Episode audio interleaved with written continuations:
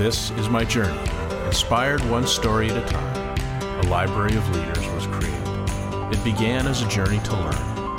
As time went on, it began to grow. All it needed was a platform, and this podcast was created to listen, to inspire, to share. I am a storyteller, and this is my journey.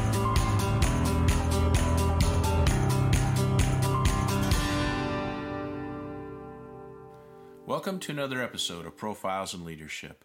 I am your host, Steve Anderson, and today our guest is Ashley Trout. Ashley is a business owner and a winemaker at Brook and Bull, and also the nonprofit winery Vital Wines. She began working in the wine industry at 18 years old. Early on, she would uh, go between Walla Walla, Washington and Mendoza, Argentina to learn her craft and gain experience you know, I first met Ashley when she was probably 21, 22 years old. And during the interview, we talk about uh, uh, Chuck Reininger, who owns uh, Reininger Winery in Walla Walla. And uh, I know his brother Rick really well. And so uh, we were over there at the winery and, and um, having great time. And he said, Hey, I want you to meet somebody. Um, and so we went across the street uh, to this other place. And here was this young woman sitting on the floor uh, talking to a friend, and he said, "I want you to meet Ashley Trout. Uh, she makes uh, amazing wines herself, and uh, she's gonna she's gonna have an amazing career in the wine industry." And I always remember seeing her there and meeting her, and she, she was just so kind and and. Uh, you just had this vibe about her that that, that just um, you know you knew she was going to be great, and and here she is all these years later, doing great things in the wine industry. So I always remember that story as uh, I was so uh, so uh, excited to reconnect with her and so excited to have her on the program. She has two young children and a husband who is also a winemaker uh, with another winery, and they have two dogs and live in Walla Walla, Washington. So let's just jump right into the interview and uh, talk to somebody that uh, that I admire a lot, and I couldn't wait to talk to. Ashley, welcome to the program. It's so great to have you today. Thanks for having me, Steve. I'm looking forward to it. So, my first question How does someone get started in the wine business when you're only 18 years old? and that's really just right, right place, right time. Um, I think when you look back at the history of any industry that grows as quickly as the Washington wine industry did, it relies heavily on 18, 19, 20 year olds who are, you know, willing to just show up and do and go. And uh, that that was me in Walla Walla in '99, and it's about that simple. so, did you live in Walla Walla, or did you go to Walla Walla to be in the wine business? Uh, neither. I grew up in Washington, D.C., with tidbits of L.A., and I understood cities. And so I wanted to use college as an excuse to go to a small town and see something different. And I knew that there weren't jobs in small towns, so I would inevitably graduate from college and go to a big city and get a real job, and that was the that was the plan. But I got sidetracked by falling in love with this part-time job that became a full-time job that became a career. Oh, that's amazing. Now, your first mentor, I think, was Chuck Reininger at uh, Reininger Winery. Yep. And what did you learn from him that um, that still serves you well today? Oh gosh, um, lots, lots and lots. Um, you know, it, with a small business, any small business, um, you're you're a jack of all trades as the owner. So you're doing the winemaking, you're doing you know walking people through and teaching them about what you do, and you're managing your staff and you're um, dealing with the finances and you're dealing with the website, you name it, right? And I think Chuck took all of that with not just grace, but enthusiasm at every level. And um, just, uh, you know, that for sure. And, and kindness throughout. You know, he's just such a good guy. Um, and that goes a long way uh, because inevitably uh, small businesses hit speed bumps, right? And and intrinsic to how a, a small winery or any small business is run, you're inevitably not going to have people hired to do niche positions that they are an expert at. Instead, you've got like two or three people, and somewhere somebody's going to be doing something that really they shouldn't have been hired to do, right? Because everybody's got to do everything. Um, and so I think having learning from him the the grace of uh, understanding that at every turn and that we're all in this adventure together and that's part of the fun right? Um, and uh, so that was certainly a, a, big part of it. But then also just that chuck was a, a, mountain guide for a long time and um, how he took that and transferred it into winemaking in the sense that once it's harvest there you are right? Like you're you're halfway up a mountain and the, and there you are. There's no yeah. now what do you do? Right.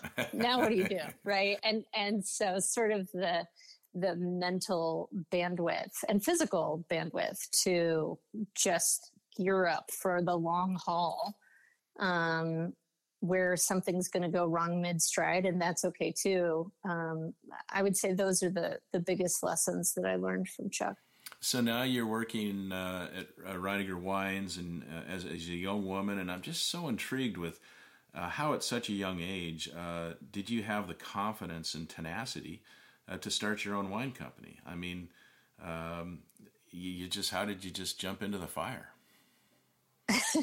jumping into the fire is not a problem. okay. Not jumping into the fire is the problem. Uh, yeah, no, I'm uh, an adventurous sort. The, the problem with all good entrepreneurs is that we're not planners and we didn't foresee how difficult it would really be. I can only imagine yeah i think that's what it takes in order to bite those you know big chunks off yeah and so when you started your first when you left reininger wine or maybe had the side project with your first winery uh, how old were you 24 24 okay so that's uh, that's that's uh, that's really interesting. I mean, that a lot of people don't start their own businesses at 24, so that's impressive.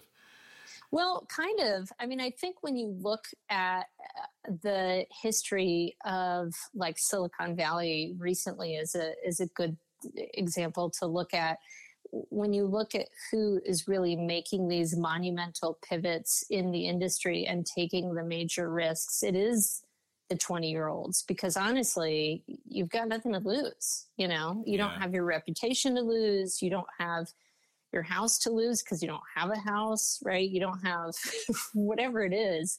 You you don't have you're not you know your husband or wife isn't losing their mind with fear because there is no husband or wife, right? I mean, I think there's a lot to be said for underestimating the power that is the the young adult. Um, there's something to that. Yeah, that's that's that's a really good point. Now, before you jumped into the to, to your own business, um, I know that you're a very outdoors and athletic person, and I believe you had a very serious climbing accident uh, around the age of 22. I, I, think. Can you share with us what happened and, and how you regained your health after that?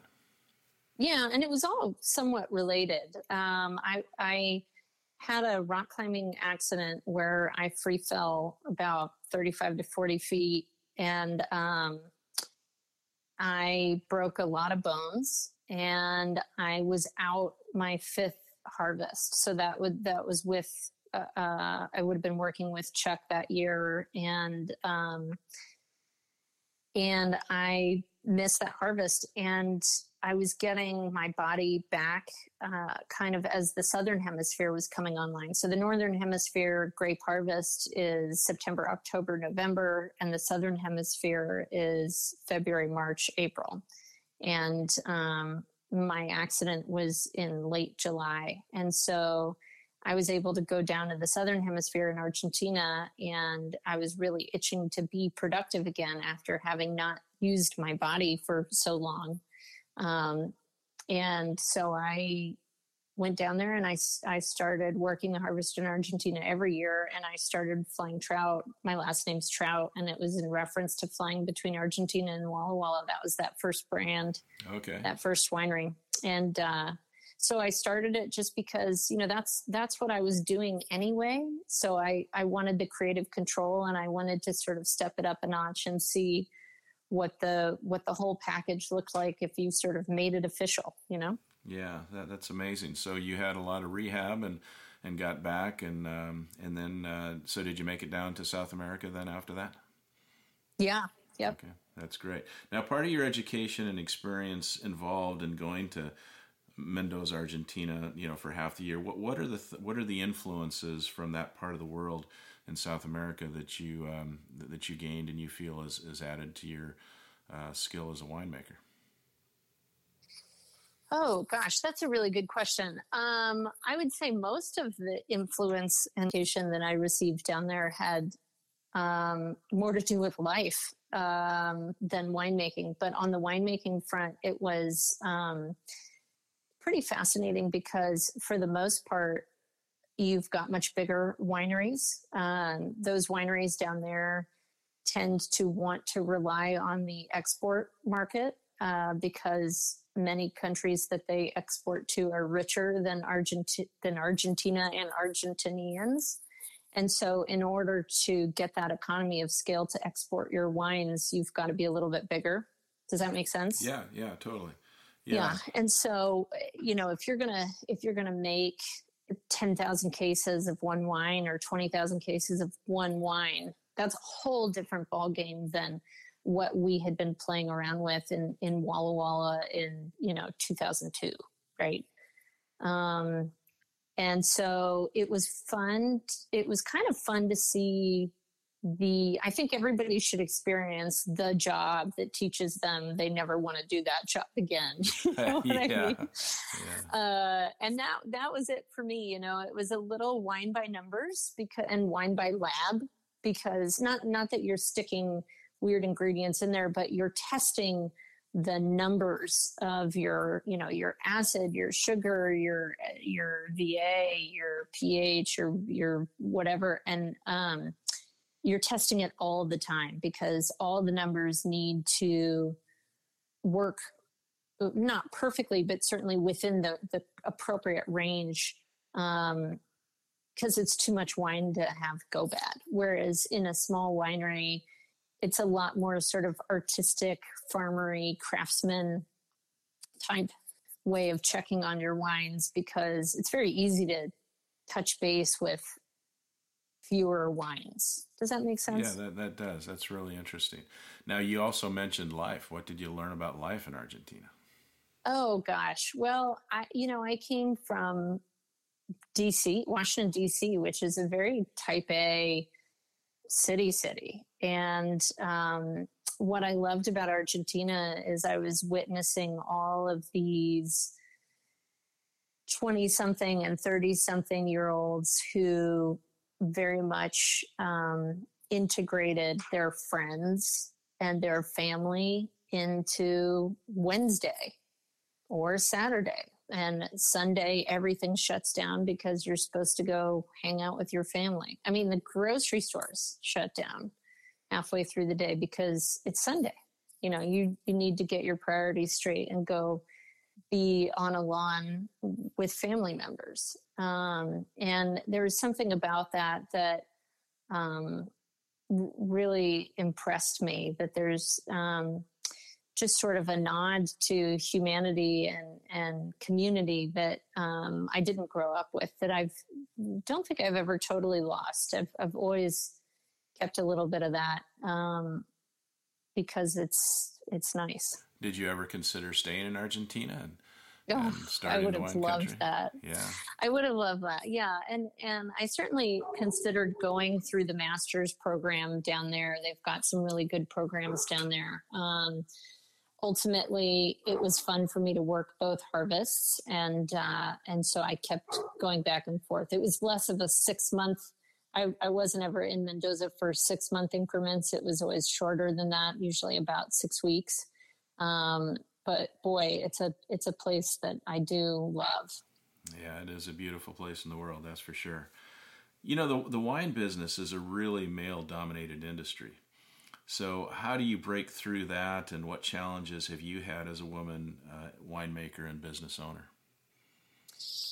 Yeah, those are two very different questions. I mean, how you break through that is is a whole different question. As far as the challenges, I would say um, the the highs are higher and the lows are lower.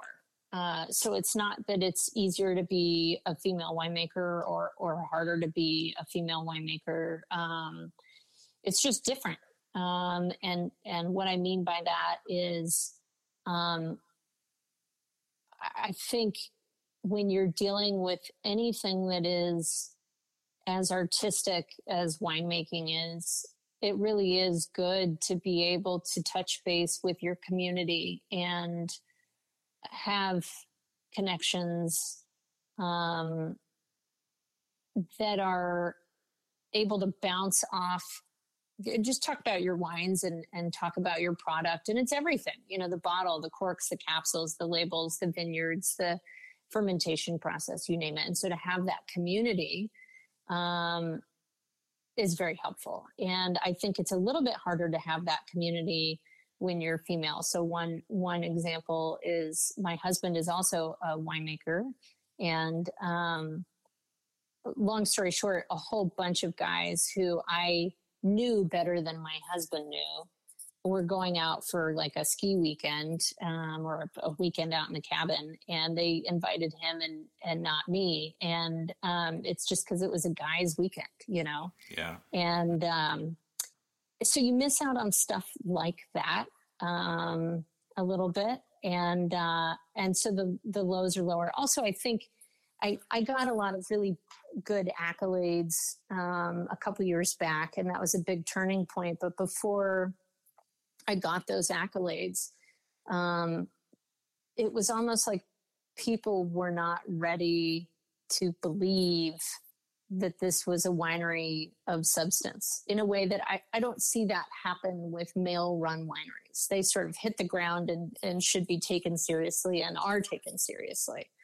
Um, and I didn't see that as much on my side um, until we got those accolades. And uh, my general manager at the time so embarrassingly blew up this huge poster of one of the accolades, and I was mortified. And she just said, "This is not an option. We are putting this up," you know. And um, and she was right. It just it sort of changed everything. But um, so that's one thing. But then on the positive side you know you do get you do get and you you're an example right? You do get more interviews. You there's there's more to talk about. We've gotten so much more press so much more easily. Um, and when there are 900 wineries in the state of washington being able to be a needle in the haystack is uh, incredibly helpful. Yeah. Well that could just uh, that could also be about you not just that you're a woman but you're uh, you're a, a great uh, relationship builder and and very uh, easy to talk to. So that's probably part of it as well. Well, you're kind. Thank you. And so we talked. You talked about the challenges, and you said the breakthrough is a different story. So so how do you break through then? Yeah, one thing, uh, not to get too down the rabbit hole and, and nitty gritty, but one thing you find in the wine industry is women get pigeonholed into working in the lab very often. So they're either in marketing and sales, or if you're really, really adamant about being in production, uh, you wind up sort of getting stuck in a lab because the lab work is not very physical. You don't need to weigh a lot. You don't need to be very tall. You don't need to be able to push or pull, you know, tonnage. Um, and a lot of us don't want to be in a lab. That's very different from the whole, that's very nichey, right? Right. right. Um, and uh, so I think being uh, forceful enough to prove that you can uh, do whatever it takes to drive a truck that's massive or to forklift something or to you know push or pull something it's um that's where it's a little bit hard to to break through. And so many wineries uh, it's a very different job working in a small winery than a big winery. And i think you're really one type of person or another. Um, it's kind of like working for a small business versus working for corporate. Sure. Um, and i and i think that the small businesses it's very hard if you're only hiring two people for one of those people to weigh 110 pounds. Yeah. You know what I mean? Mm-hmm. Yeah. Yeah. Interesting. And what advice would you give a young woman who has a dream to do what you've done and, and, and to do what you've accomplished? Learn how to drive a forklift. That's good. That's good. um, yeah, and and I also think um, I think that with any section of life, there are plenty of fights you could pick. Uh, there are plenty of ways you could be disgruntled, and there are plenty of slights you could find. And you're not wrong, right? I mean, those those are out there, but um, it's kind of a waste of time. Uh, so I think being oblivious is incredibly helpful. Just power through forward motion, um, and and let the actions and the the results uh, speak for themselves. And then, you know, that way, whatever fights may or may not have been picked or existed along the way didn't slow you down. Now, you uh, sold your first winery, Flying Trout, right? When was that? Yeah, so I started Flying Trout in 2006 and sold it in 2010 and stayed on as the winemaker for about five more years after that. And so, what was your strategy on, on that, and why did you make that decision? Well, part of it was I was, uh, this sort of circles back to the very beginning of our talk. I was 24 when I started it, and I had no idea what I was doing. um, and so there were a lot of um, structural, financial ways that that business was being run, that it was, it, it was having that jolt of, um, sort of financial stability behind it and, and rearrangement um, was incredibly helpful to the brand and a relief. Um, and I, it, that was sort of that whole winery was my MBA. Um, and then the other part of it was I did want to have kids at that point. So I was 29, maybe. Um, and I knew how much a small business, how much effort a small business took. And I could only guess that a small baby would also take a lot of effort. And I, I kind of couldn't do both things at once. Um, so as not the owner, I, um, I got to to just do the winemaking part, which was really really fun, and have two kids. And then once the kids were sleeping through the night, years later, I realized that um, I could take those lessons that I had learned in sort of that MBA format and um, really launch a couple of brands that that I was much happier with in terms of how they functioned as companies. So now uh, that that winery is called Brook and Bull. So uh, tell us a little bit about that and, and what what's what's your idea for that business going forward and what are you trying to do? Uh, uh what does success look like with that winery? Yeah.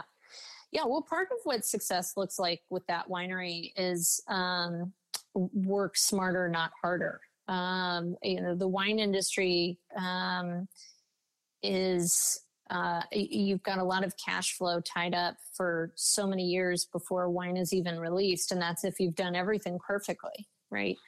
Um, so we're not just selling widgets that can turn and burn in the course of 30 days. Um, so uh, a big part of that is how do I do all the artistic things that I want to do, but um, not have, uh, but but have a lot of efficacy built into how we run the company. Uh, so that was that was a big part of it. Um, and um, what we what Brook and Bull sort of stands for, and what we're trying to create are wines that are with a low oak profile um, but incredibly high end wines. I think so often, especially in the New World in, in the United States, you see the expensive wines and the really nice wines have a lot of oak on them.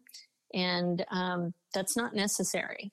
Uh, those two don't need to go hand in hand. You can have a really gorgeous wine that that has low to no oak and um, so that's a little bit of what we're playing with. And then the other thing that i like to highlight with Brook and Bull is vintage variation. I think you know we're not budweiser. It doesn't need to be the same from year to year. And i think there there is something so beautiful about being able to showcase what nature did um, and how it did it differently from one year to the to the next and i think when you when you highlight the best of each vintage you make a better wine uh, as opposed to trying to turn everything into the same thing and, and fight fight those forces. Um, so really highlighting vintage variation and, and, low oak is what we're what we're focused on.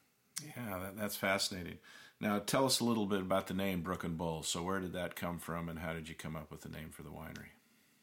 Yeah, well, I had sold Flying Trout with you know my last name being Trout, and so I I didn't want to step on their toes, but at the same time. Um, only 4% of women winemakers own their wineries. And so I think it's really important that if you own it, you get your name on there. And um, not just for yourself, but for any future ladies who want to get into the wine industry and, and want uh, um, sort of a, an example of the fact that it's doable. Right. And you can take ownership and you can be proud of that situation. And so I wanted to sort of sneak my last name in there somehow. So brook trout and bull trout are two different kinds of trout. So that's sort of the the secret. Do you think that that uh, uh, Americans are, are willing to pay more for a premium wine these days? Is that changing, or or do you think there's still uh, uh resistance to do that?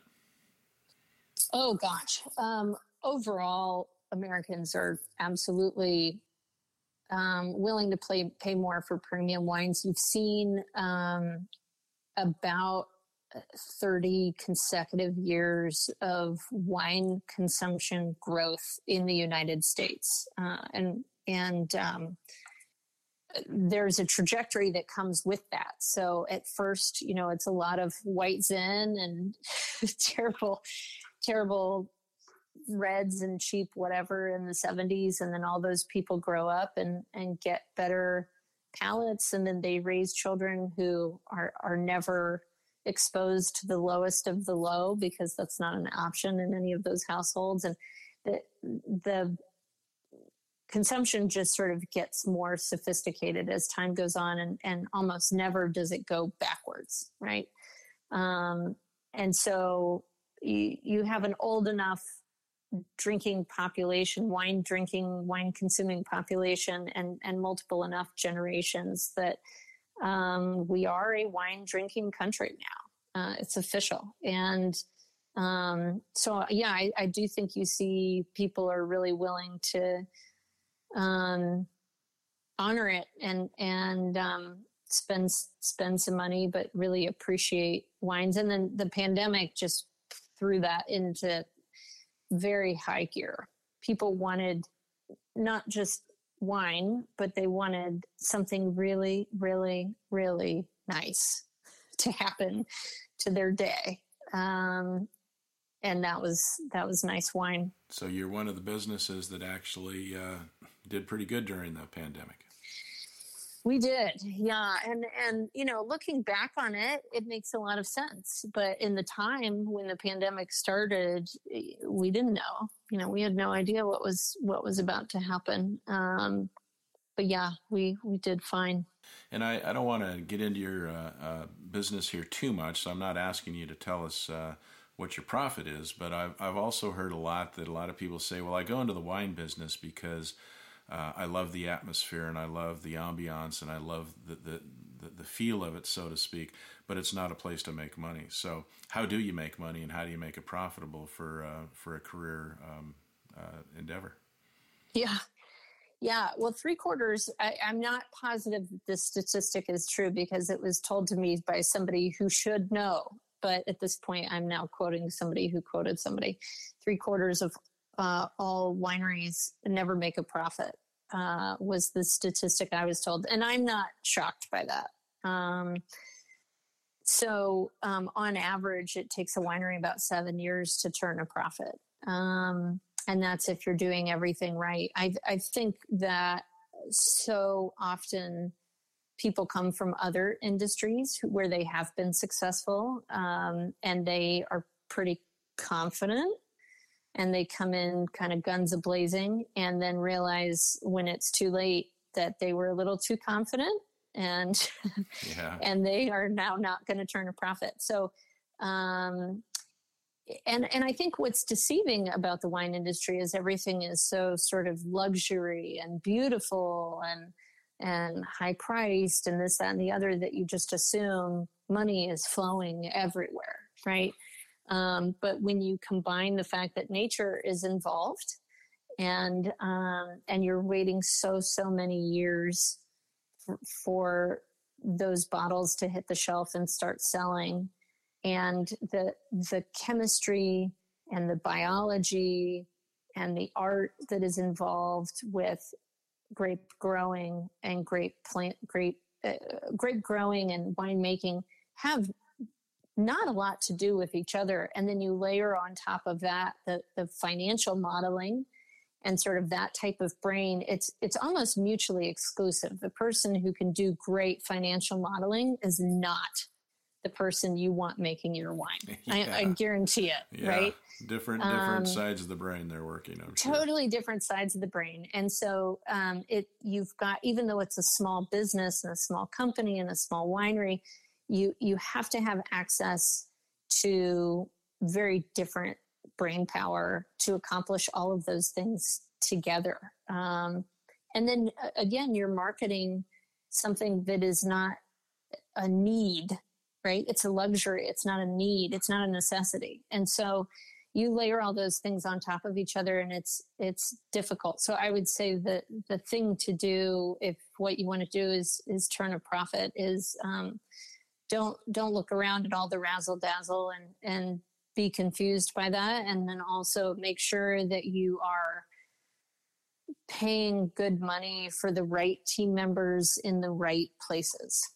You know, and I think you make a really good point is that, you know, a seven year uh, long term strategy just to get into the profit uh, picture is is not what most business is today. I mean, business today is is there's so much pressure to be successful fast and turn a profit and return money to shareholders and you know uh, quarterly earnings and all that stuff. It's just a totally different mindset. It sounds like. Yeah, yeah, absolutely. So uh, tell me about Vital Winery and, and what are you trying to do with this uh, nonprofit business uh, that you have as well? Yeah, well, I have been in the wine industry since I was 18. So my entire adult life and then some, I've made alcohol, which is a lot of fun for me. And, you know, it's not just alcohol. One would hope that it's something beautiful, right? Um, and, uh, but, but still, I, am at a point where I needed to make sure that I knew I had done something to make the world a better place other than just sort of create something artistic. Um, and I grew up in a in a bicultural bilingual household. Um, and so uh, to backtrack, Vital is a nonprofit winery whose goal and mission is to improve access to health care for vineyard workers and, and winery workers in our local community.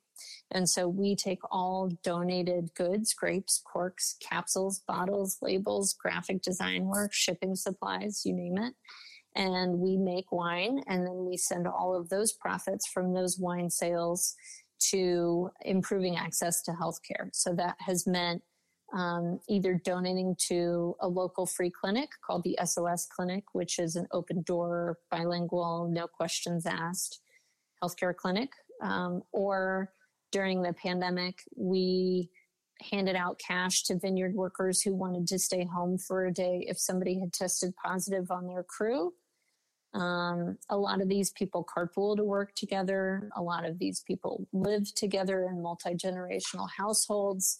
Um, and so the Latino community and, and really the farming and the meat packing and the canning communities throughout the United States were the ones that were hit the hardest and, and earliest and most frequently when you look at how COVID spread. And so being able to pay those hourly workers their normal wage to to not come into work for a day uh, was pretty cool. And then the the latest iteration was once the vaccine was available, we started a texting program in Spanish to alert people of um, sort of gossip, right? Like there's a clinic over here and there are more vaccines available at 4 p.m. or um, you know a lot of the a lot of the mass clinics that were really doing an effective job of giving out vaccines in our community were run by the National uh, Army Guard, and they wear uniforms. And so, sending out information about the fact that those are not uniforms that are, you know, la migra that are going to kick you out of the country uh, was really important. Um, so little, you know, little tidbits to try to even the playing field a bit. What what we saw in our local small town is that the people who got the vaccine first were the people who were living next door to the doctors. So it wasn't just a K economy coming out of this, it was a K everything, right? The the haves were having more and the have nots were having less. Yeah, well I think the the pandemic and then the uh, the immigration policies of, of this country uh, um, are, have just really put a, a big um, a big strain on the agriculture uh, world that we live in, and, and wines are certainly a part of that. So, if you've seen a, uh, is it harder to get your product and harder to, to get people to, to move the product and, and do what they do out in the fields? It can be. There are certainly ebbs and flows. I think. Um, I, I, think what you, where you really feel the crunch as a winemaker uh, in a in a town of 175 small wineries is really more when we get these massive early first frosts, you know, that are a big surprise. Um, then truly everybody has a need at the exact same time. Um, but generally, um, where it's really helpful to be a small winery, um, and and going back to the the female thing, maybe I don't know. I'm I'm extrapolating here, but I I think to sort of call up the phone and say, can you please just pick two tons, right? That's not 50 tons. Two tons sounds, maybe sounds big. Two tons is not big um, in the grand scheme of things. So that's 100 cases of wine. Um, so eh, to make that phone call and, and just say, just sneak us in, right? Like it, start 30 minutes earlier, start an hour earlier or go an hour later. Can you, can you do that? The answer is usually yes. Um, but for the for the massive wineries, um, that's where they really feel that immigration push and pull. Um, and so, yeah, you know, I I'm a little bit shielded from that just from being a, a small winemaker, but it's um, it certainly is affected politically. Um, and it's and it's affected by weather as well and, and where we get those frosts and how early and how extreme. Um, so yeah it's it's complicated. Well it's so impressive actually i mean the the fact that you're giving back to that community and raising money and taking care of uh, those uh, uh, you know less advantaged people it's it's impressive. And so I, I commend you for that. Uh, congratulations for for helping out in that way well, it's not that impressive. I'd give yourself some credit now. That's no, it's just you know, it's you just do the thing that should be done, right? I mean, it, it's it's all doable. You just go do it. Just focus on it and, and do it. Now, you mentioned that you grew up in a, a bicultural, bilingual family. Tell us a little bit about that. Yeah. So uh, my uh, mom was a little bit out of the picture, and um, my dad w- worked a lot, and so I was kind of raised by a babysitter. Um, and she's, um, she, yeah, she she raised me. So I spoke Spanish more than I did English in in my house, and um, uh, yeah, I'm the only forty year old I know who still has a babysitter. So I call her every Tuesday and she was my matron of honor in my in my wedding. She gave me away, and um, that's yeah, awesome. It's that's a, awesome. It's a special thing. Yeah, it sounds like it. Now you've certainly captured the attention of the wine world. Um, wine Enthusiast magazine has put you in their top forty under forty list, and Wine Industry Advisors has put you on their list of the most inspiring people in the wine industry. Do you feel uh, embraced by by the, the sometimes I guess arrogant or old boys network that uh, that the wine industry can be sometimes? Oh, um, yeah, sure. I mean, I I think um, I think there are different ways to to embrace somebody. Um, I think that the wine industry realizes how do I say this? Uh, I think when you have an all male crew on a crush crew, even they would say it's bad. yeah. It's a bad idea, right? Like we all, it goes too far, right? Um, and uh, there's just too much sort of competitiveness and yelling and brutality, and everybody's cranky, and you're working a million hours, and it's physical. It's bad, and um, and so when you sort of make that effort to get more females as part of those crews, everybody immediately realizes that this was a good choice. Having said that, it goes back to some of those small things like those ladies are probably going to be the last to get a nickname. You know what I mean? Like guys, when they're sort of bro brawn, eh, it's it's all one playing field, and so you can you can make those deep, deep, joking, bro bra, fun connections very quickly because it's all known Whereas when you've got women, it's it's a slower roll. And I think the wine industry is is very much like that. I think a lot of the people within the industry understand why it's so important to mix it up a little bit and get women in there and appreciated. But at the same token, I think when everybody really lets loose and is being themselves, it tends to be um, in less mixed company. So it'll it'll just take a little while for enough wine writers to be female, enough wine producers to be female, um, enough women to notice that they are the ones buying the majority of the wines in the country because women consumers do not know this about themselves and should. Women buy 70% of the wines in the nation and have no idea that they're doing it. Wow. And what I keep, yeah. And what I keep yelling at all these ladies for when I do these Zoom calls and they don't know I'm about to yell at them is that you need to just keep doing it when other people are looking. So women don't hold the menu in in restaurants. And they aren't given the menu in restaurants. And when there's mixed company at the table, women do not order for the table, which drives me up the wall. That's really interesting. That's so true. They order, yeah. yeah, they order 70% of the wines nationwide. That's not 51. Yeah. 70. And so just keep doing it when other people are looking. That's that's my my broken record. No, that that's that's great. Well, what part of your life uh, do, you, do you enjoy the most, running the business or making the wine?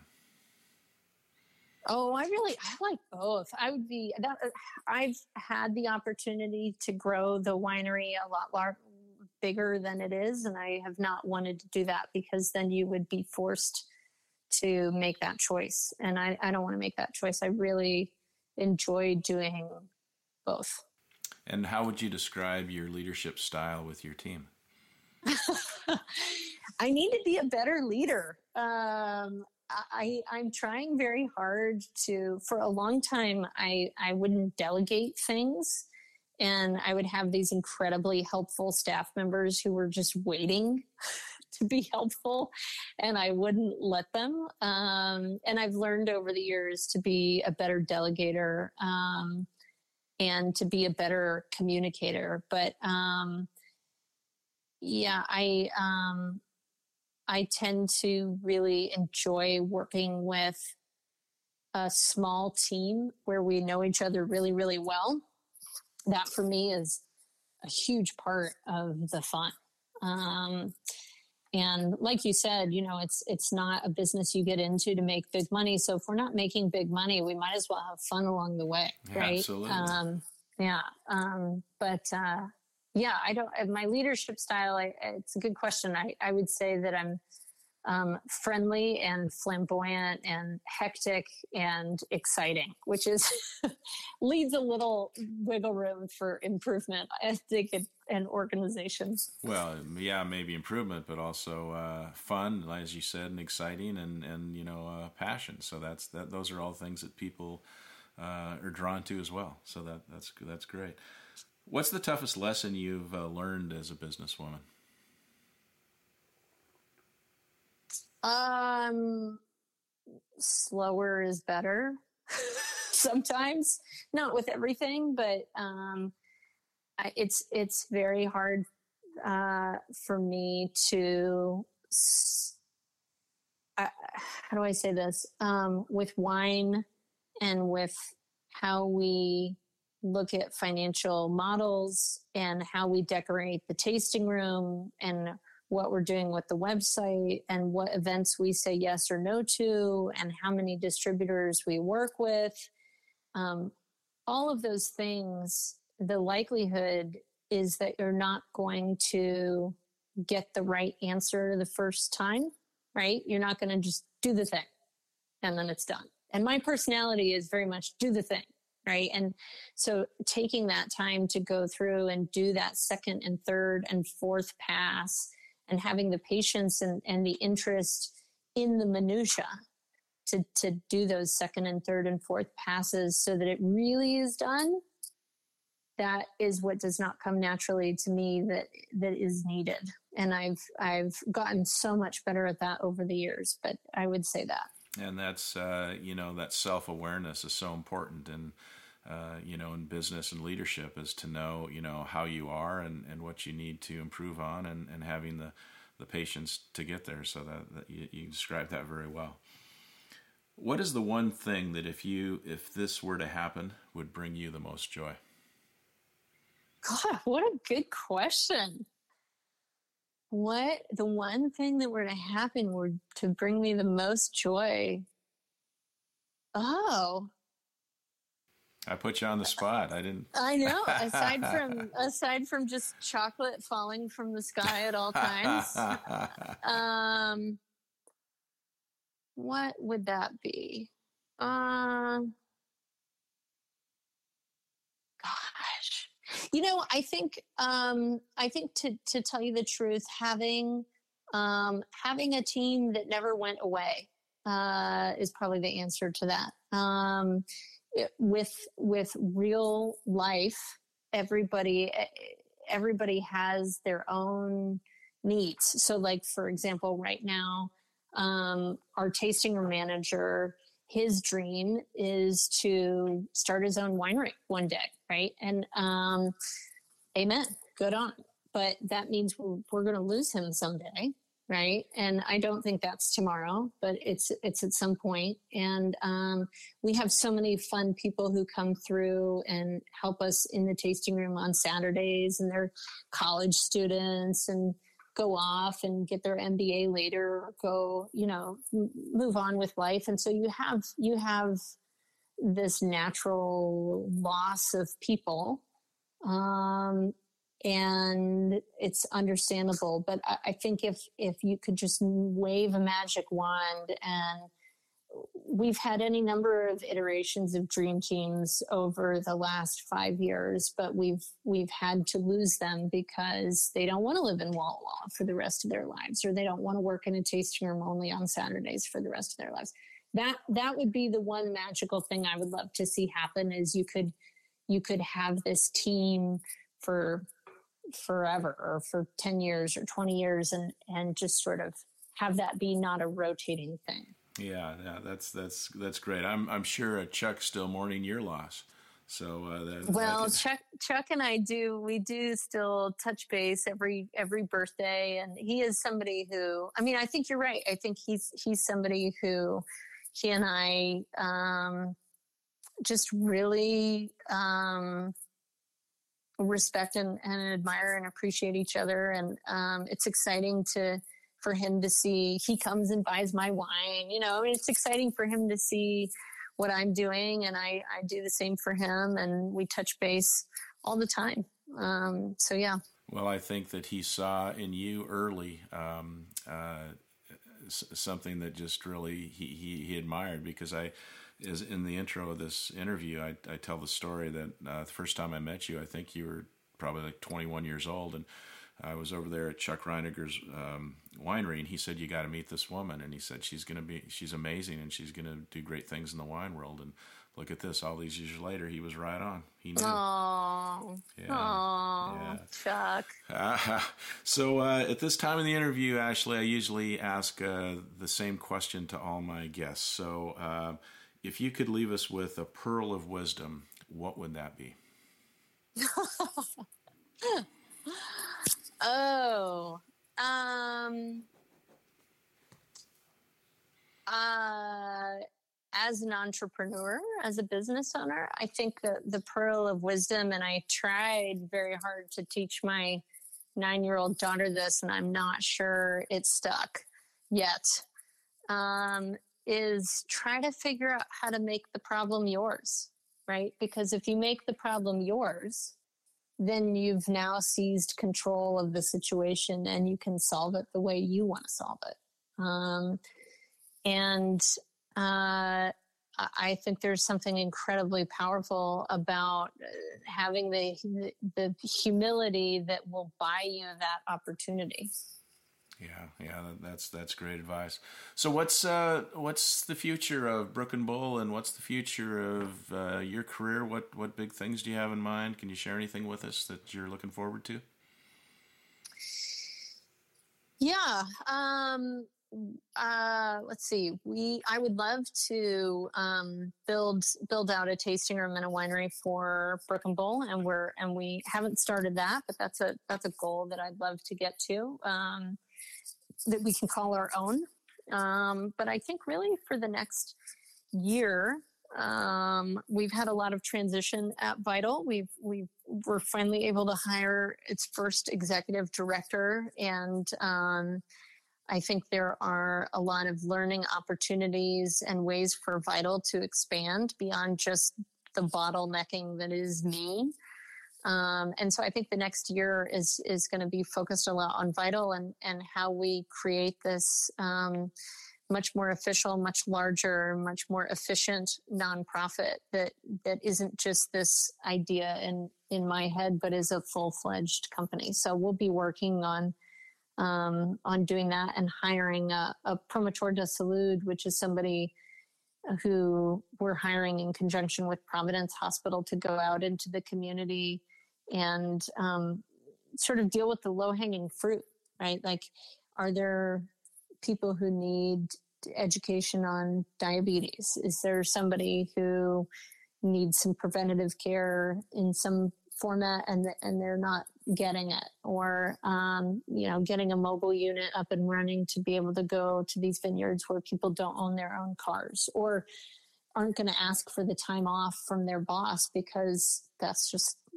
generally not done. So those are the things that I'd like to launch in the next couple years. And do you find that you're getting uh, some support from your uh, winemaker colleagues and in the area? Are, are people um, are you getting some momentum to, to get them on board as well? Oh, it's been incredible. Yeah, no, it's not not hard at all. Um, people great. have been jumping at the opportunity to be a part of Vital, and um, I'm really grateful for that. Yeah, that's awesome. Well, Ashley, thank you so much for taking the time and talking with us today. Uh, yeah, you're a breath of fresh air. It's, you're just somebody that's uh, fun to talk to and fun to be around, and, and I'm so excited for your success in the in the wine business, and uh, wish you uh, uh, all your great dreams to come true. So, thanks so much for doing what you do. And oh, by the way, I didn't mention this, but your wine is delicious is fabulous. And uh, as a, I know you won't do it because you're too humble, but I'll give a, a, a, little advertisement here. Buy Brook and Bull wine; it's amazing. Thanks. Well, thank you for having me. This was this is a lot of fun, and those were some damn good questions. All right, take care, Ashley. Thank you. Thank you. Thank you for listening to another episode of Profiles in Leadership. To listen to all my interviews, subscribe to Profiles in Leadership with Steve Anderson on Apple Podcasts, iTunes, and many other popular podcast platforms. Some of these interviews are on video, and you can search YouTube for Profiles in Leadership with Steve Anderson. You can also access the entire library of interviews on my website, orange.coaching.com, and that is orange, the word, orangetheword.coaching.com, and go to the Media Center and click on Podcasts or Video Gallery. You can also enter the website from pilpodcast.com.